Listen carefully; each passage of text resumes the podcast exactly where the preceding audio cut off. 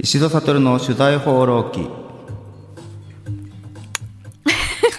ここからはノンフィクションライターの石戸悟さんが今週気になった社会の動きについて語るお時間です。ついになんかまたからかい始めましたね投げキスもらったんで返しときました。え今日はストロング系チューハイ撤退を歓迎するっていうタイトルで。してないっていう。ね まずそう誤解を招くようなことをさ近づけるのやめなさいよと、ねはい。えーっとですね。あのーアサヒビールと札幌ビールがあのいわゆるストロング系チューハイですね。アルコール度数8%以上の商品っていうのは販売しませんよと。あいうことが、まあ、この間、昨今ちょっと大きな話題になっていてですね、で、えーまあ、キリンもちょっとその販売方針の検討をしますと。うんうんああいうことになりましたというのが今ちょっとニュースとして大きな話題になってるんです。ねで、まああのものの調査によるとですね、市場規模の調査によると、まあ2020年3年前えーに比べてまあ減ってるとはいえですね、まあ依然としてでもその販売の本数とかシェア市場のシェアを見ると4本に1本ぐらいはあのストロング系が賄ってると缶チューハイ市場の。いや本当コンビニってね見るとへえ高いこれも高いこれも高い嬉しい嬉しい嬉しいみたいな。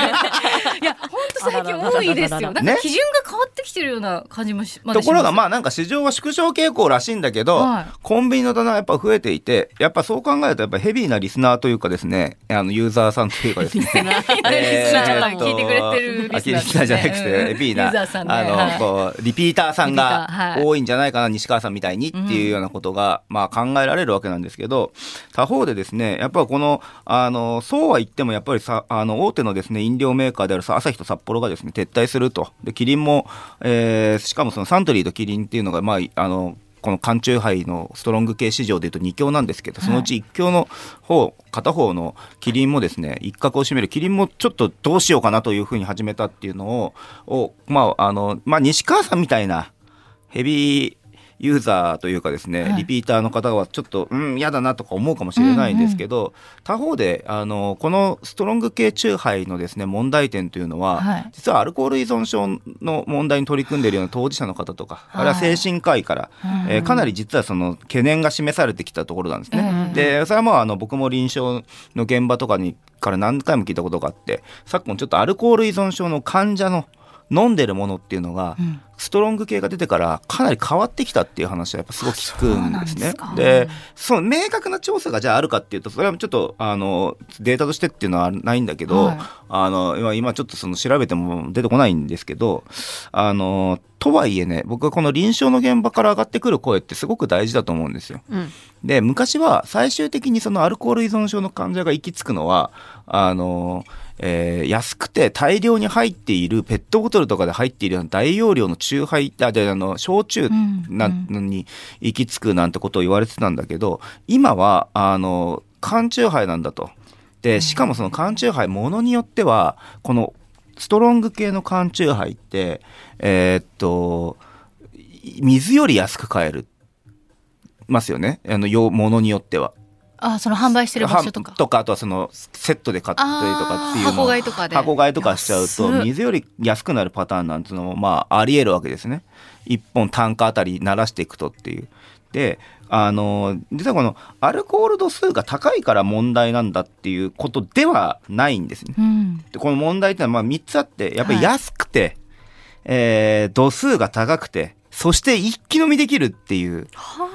ここがセットになってるっていうのがまずあの一番の問題です。それな、なまああの考えてみりゃまあわかるんですけど永井さん酒飲まないでしょ？飲まないですね。だからさなんかそのストロング系とか飲んだことないですよね。ないけど悪い噂はいっぱい聞きます、ね、悪い噂は聞きますよね。であの要はねこれ、えっと、アルコールの問題っていうのは危険な量だねっていうようなところのアルコール危険な分量だよこれっていうアルコールをかなり短時間で摂取してしまう安くなるってことなんですよね。で度数だけで言うと単純に度数だけで比較すればよ。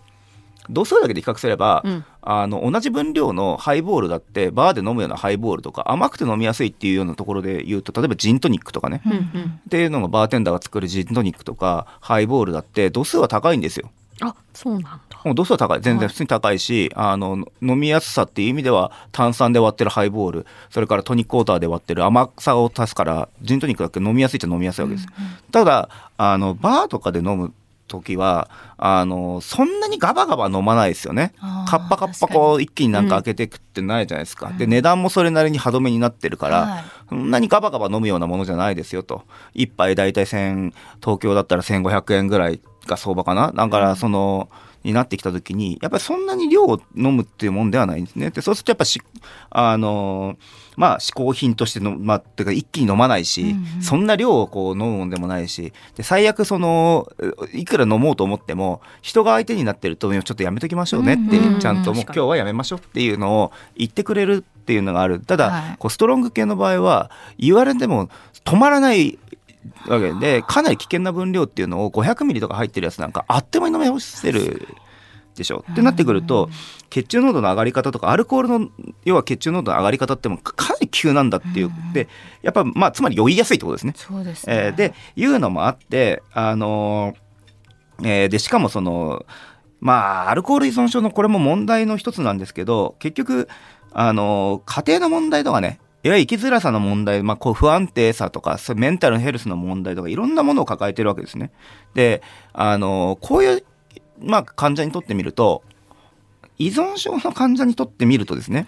お酒って別に楽しんで飲んでるわけじゃないんですよ。うん、そうですね。もう逃げたくて飲んでるうんわけで、辛い気持ちを紛らわすとかね。だからもう、あの、飛ぶまでって意識がなくなるまでめ飲むっていうようなことがあるときに、これってもう逃げてる飲み方になっちゃう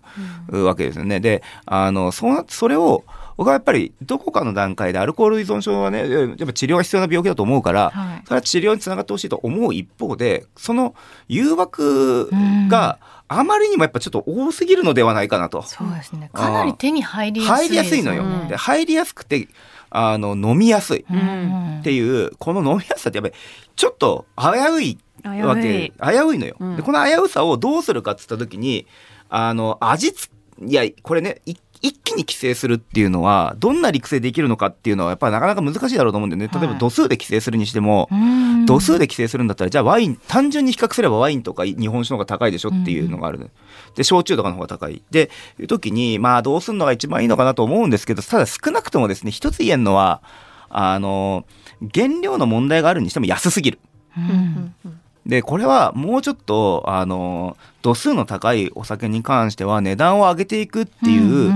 安い早く安くて、えーゆ味付けがガバガバ飲めてで量もあるみたいなので言うとなんか販売をの全部を全部いきなり規制するっていうのの理屈はちょっと僕は今のところ思いつかないけど、だから少なくとも安さはどうにかしてくれと安金お金をかけることでハハードルを上げていくっていう方法は一つあるんじゃないかなっていうことは